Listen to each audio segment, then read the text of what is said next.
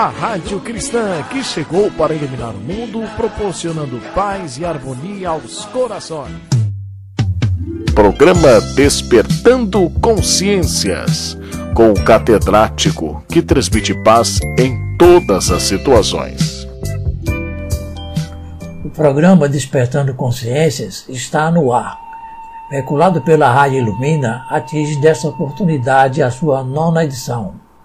Além das habituais entrevistas com nossos convidados, apresentamos também mensagens musicais, homenagens, fatos históricos através de pesquisas. Hoje daremos continuidade a este importante bloco. Estudo e pesquisa do Espiritismo no Brasil, detalhes mais adiante. Nosso entrevistado de hoje é um irmão muito querido que veio de Salvador, Bahia, e está residindo em Aracaju há mais de uma década. Veio a trabalho e aqui ficou. Estamos falando de Jorge Suami, nascido em berço espírita, está aproveitando muito bem essa oportunidade, dedicando-me sempre com maior amor e satisfação pela causa há mais de 30 anos, como ele próprio se define. Ouviremos agora uma mensagem musical para alegrar a nossa alma. Que tal ouvirmos Elizabeth Lacerda na canção Ave Maria no Morro, de Erivaldo Martins? Consta do seu DVD, inclusive com músicas dedicadas às crianças. Vamos solicitar a um amigo da área técnica da emissora colocar no ar.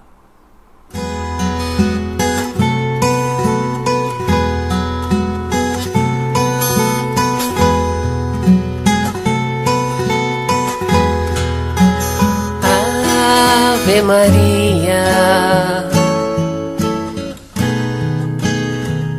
dos seus andores, rogai por nós, os pecadores,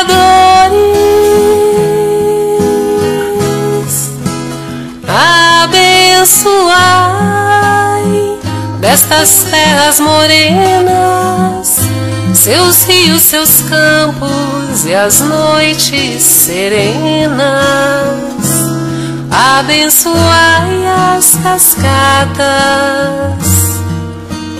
e as borboletas que enfeitam as matas. Ave Maria. Cremos em vós, Virgem Maria, rogai por nós, ouvi as preces, murmúrios e luz que aos céus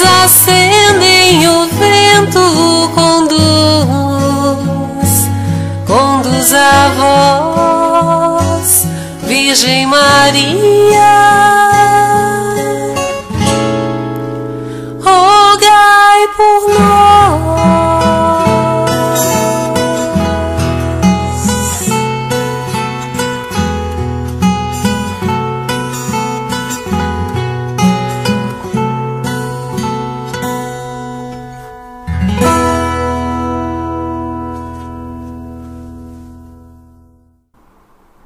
Teremos hoje o sexto capítulo do bloco Estudo e Pesquisa sobre o Espiritismo no Brasil.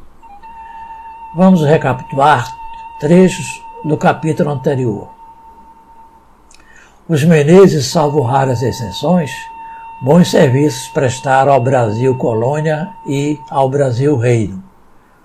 Ainda jovem, Teles dedicou-se ao magistério, participou ardorosamente da campanha contra o analfabetismo na Biblioteca Pública da Bahia, fundada em 4 de maio de 1811, a primeira na América do Sul, Teres de Menezes desempenhou as funções oficial de biblioteca.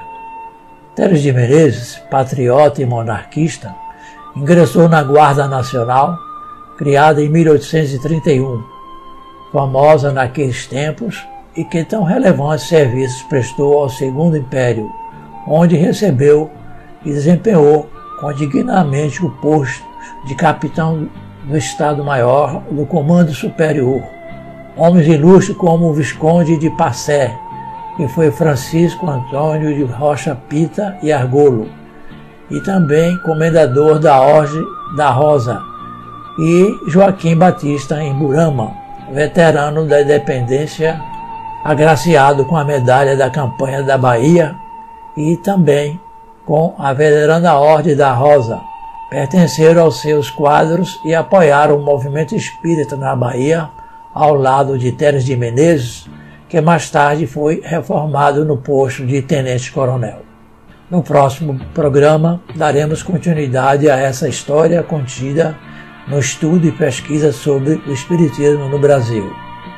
A colega Viviane já se encontra nos estúdios da Rádio Ilumina, trazendo mais uma bela página que servirá para a nossa reflexão desta semana. Antes, porém, vamos ouvir a linda canção na voz de Elizabeth Lacerda, intitulada A Vida Tem Sol e Chuva de Flores, dedicada às crianças. Também a Rádio Ilumina homenageia as crianças de modo geral. E, por extensão, abrimos espaço para endereçar a escritora de livros infantis, Thelma Costa, entrevistada por Rita Freire no programa Jovens Cultura e Artes desta semana, também esta canção.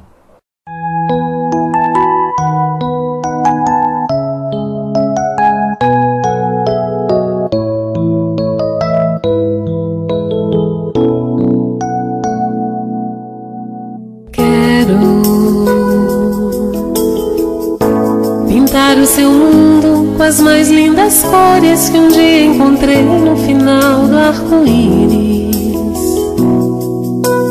Quero moldar sua vida com as mãos de Deus que fez para você um castelo de amor e alegria.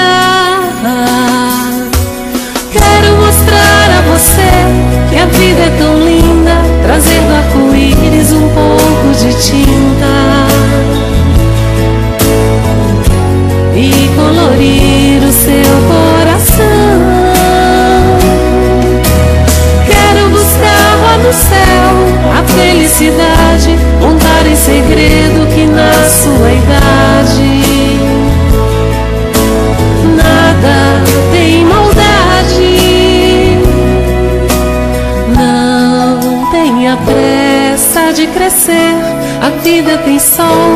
Chuva de cores. Foi este mundo que Deus fez para você.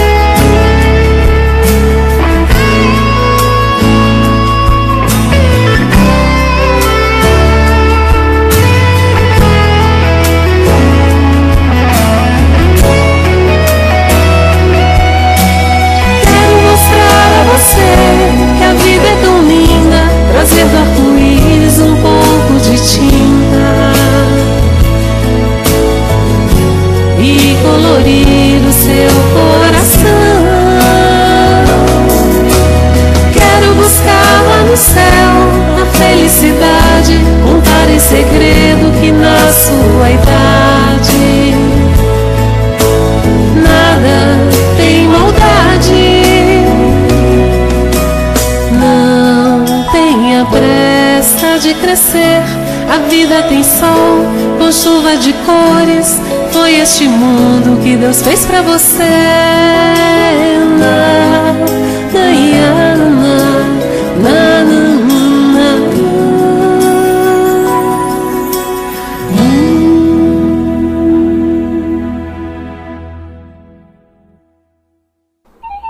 Viviane, que mensagem vai nos brindar hoje? Vamos ouvi-la com atenção, porque em cada palavra virá um recado amigo para todos nós. Viviane, você está com a palavra. Caridade. Solução diante do dever, pensa na caridade, serve e passa. Diante da dor, pensa na caridade, socorre e passa. Diante do infortúnio, pensa na caridade, auxilia e passa. Diante da aflição, pensa na caridade, consola e passa. Diante da sombra, pensa na caridade, ilumina e passa. Diante da perturbação, pensa na caridade, esclarece e passa. Diante da ignorância, pensa na caridade, ensina e passa. Diante da injúria, pensa na caridade, perdoa e passa. Diante do golpe, pensa na caridade, tolera e passa. Diante da tentação, pensa na caridade, ora e passa. Diante do obstáculo, pensa na caridade, espera e passa. Diante da negação, pensa na caridade, confia e passa. Diante do desânimo, pensa na caridade, ajuda e passa. Diante da luta, pensa na caridade, abençoa e passa. Diante do desequilíbrio, pensa na caridade, remedia e passa. Diante da tristeza, pensa na caridade, reconforta e passa. Diante de todo mal, pensa na caridade. Faze todo o bem ao alcance de tuas mãos e segue adiante. A cada dia basta o seu próprio trabalho. Dize-nos a sabedoria do Evangelho. Toda criatura, a caminho da perfeição, segue na estrada bendita da experiência. Toda experiência é uma prova, toda prova configura um problema. Pelo Espírito Fabiano de Cristo, psicografia de Francisco Cândido Xavier, do livro Ideal Espírita. Já se encontra na bancada do programa o nosso entrevistado de hoje. Na abertura, citamos parte de sua história. Todavia, vamos fazer uma harmonização a fim de que a mensagem encontre receptividade nos corações.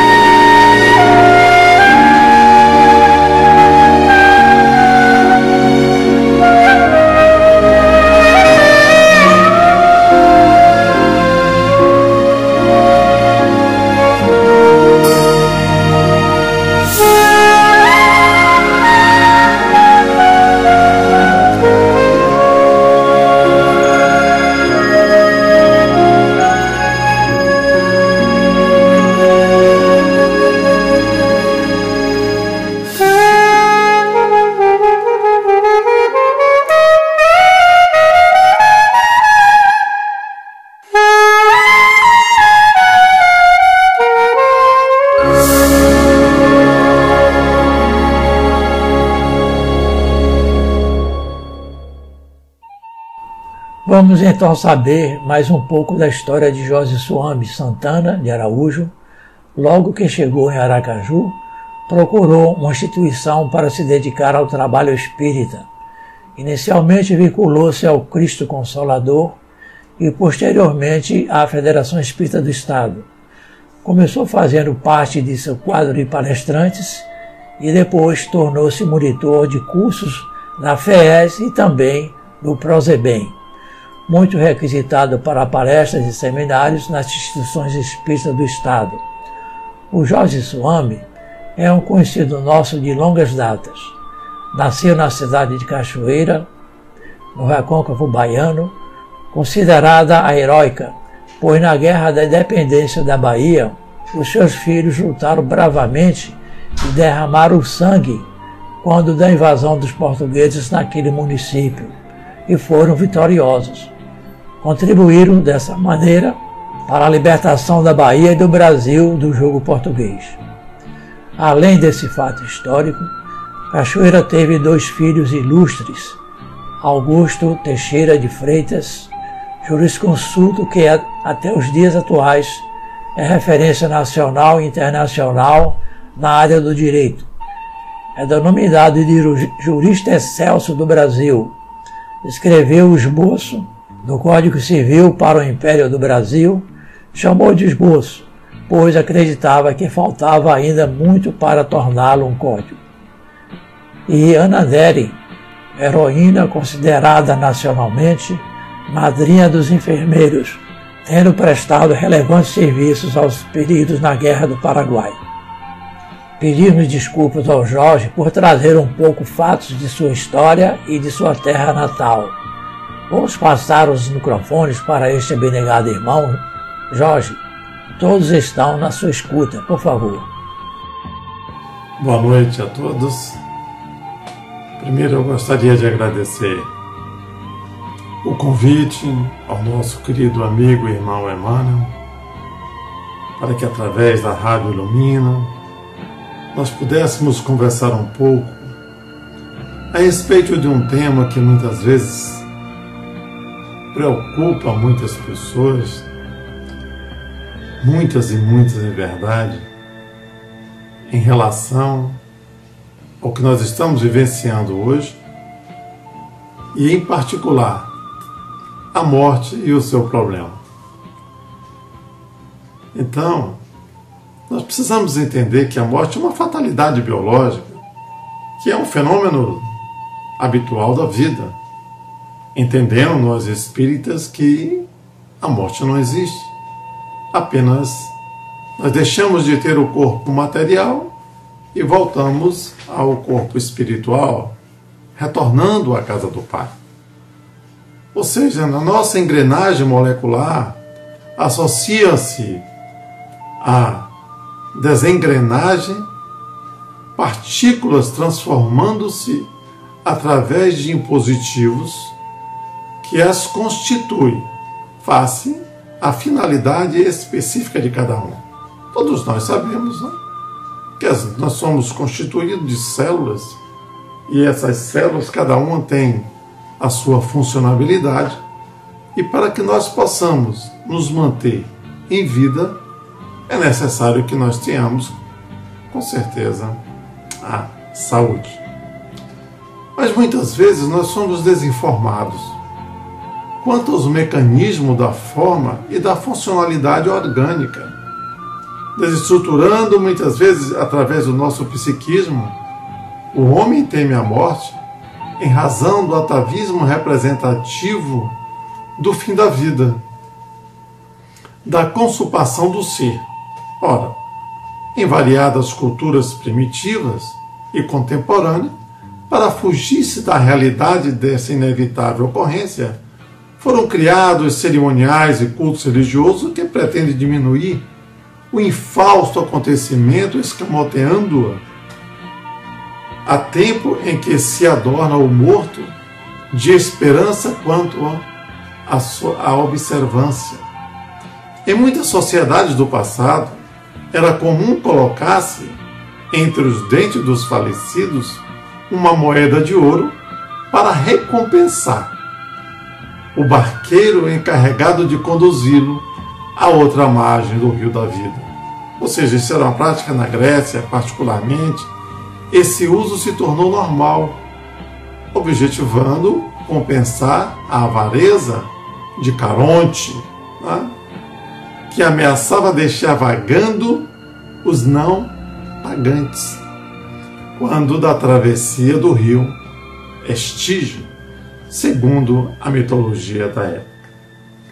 Mas, em verdade, o que nós queríamos conversar a respeito da morte, sabendo que ela não existe, é que hoje nós estamos vivenciando um momento particular, um momento único em relação ao planeta Terra. Nós estamos diante de uma pandemia e que muitos ainda não conseguiram absorver qual a finalidade dessa pandemia. E observem que quando o Pai Maior nos enviou essa pandemia, ele não nos fez um convite, ele nos impôs a poder entender o convite maior, que era poder permanecer em nossos lares, da necessidade maior do entendimento com os nossos entes queridos. Onde para muitos entendem que esses momentos são momentos de estarem enclausurados. Será que já fizemos alguma reflexão a respeito desse momento? Será que nós expandimos a nossa consciência para entender o que está por trás disso? Será que nós nos avaliamos como seres humanos, pensantes, que precisamos de equilíbrio mental para entender as situações da vida? Observe que, infelizmente, quando se passou a quarentena na China, os cartórios lotaram de pedido de divórcio. Ora, para nós espíritas sabemos que perderam uma grande oportunidade de reconciliar-se. Porque muitas vezes nós esquecemos que nós estamos reencarnados para podermos recuperar, vamos assim, de certa forma, o comprometimento que nós mantemos no plano espiritual. Quando ainda não estávamos encarnados e que passou à nossa vista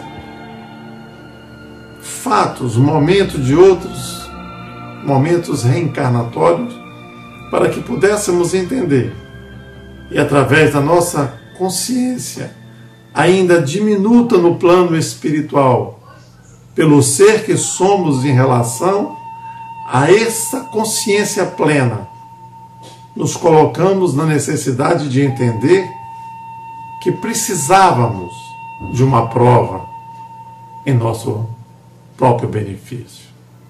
E quando aqui chegamos, em que buscamos um processo de crescimento, falo do crescimento do organismo, da maturidade do ser, saindo da fase de criança, adolescente até a fase adulta, para que possamos entender este momento, que é precioso, meus queridos irmãos, precioso para nosso processo de autotransformação. Primeiro, de autoconhecimento lembrando-nos sempre da questão 919 do Livro dos Espíritos. Quando Kardec pergunta aos espíritos qual o meio mais prático e eficaz do homem progredir e livrar-se das inclinações do mal. A resposta é que um sábio da antiguidade falou disse: Conhece-te a ti mesmo. E nós, será que nos conhecemos? Vou falar de mim da minha percepção. Acredito que no máximo que eu chegue a me conhecer, se eu conseguir alcançar, é 10%.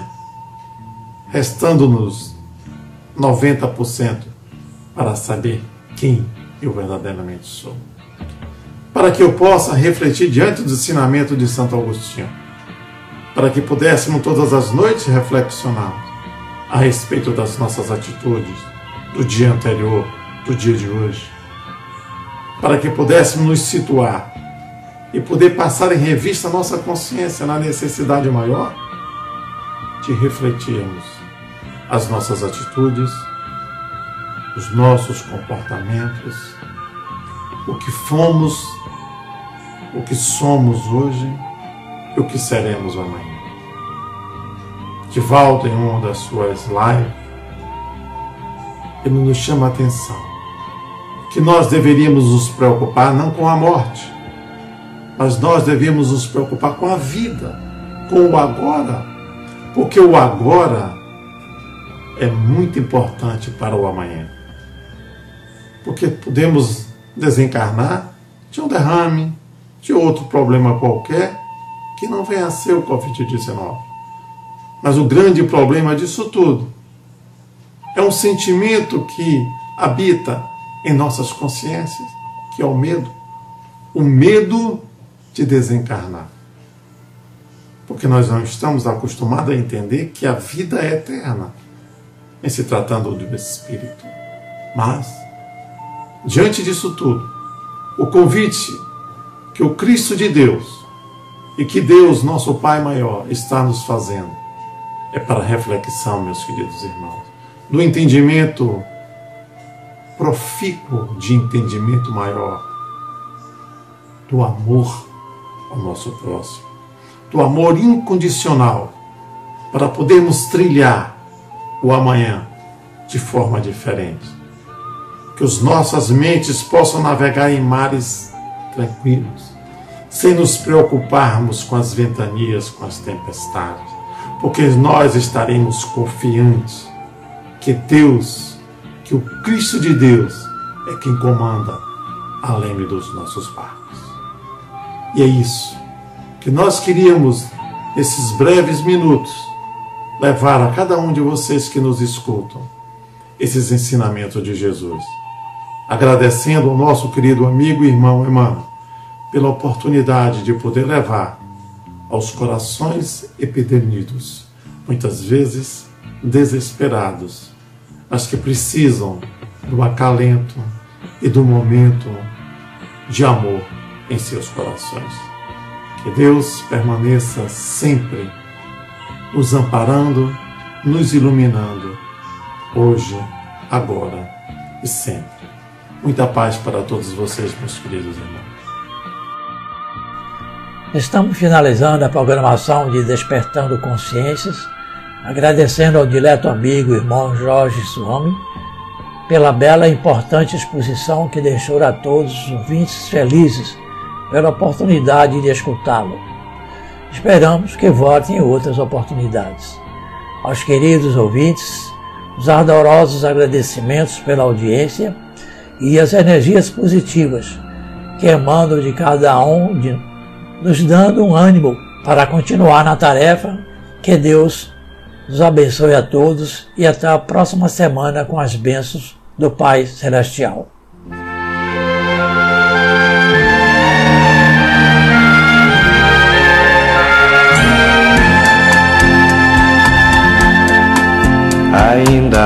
Hoje ao cair da tarde, sem muito alarde, é favor dizer que vou pregar o meu sermãozinho pelo caminho que eu percorrer. Se alguém quiser escutar meu canto, procure um canto pra se ajeitar que eu vou passar ao cair da tarde, sem muito alarde a cantarolar. Favor dizer que ando muito rouco, de tanto e tanto que ando a pregar.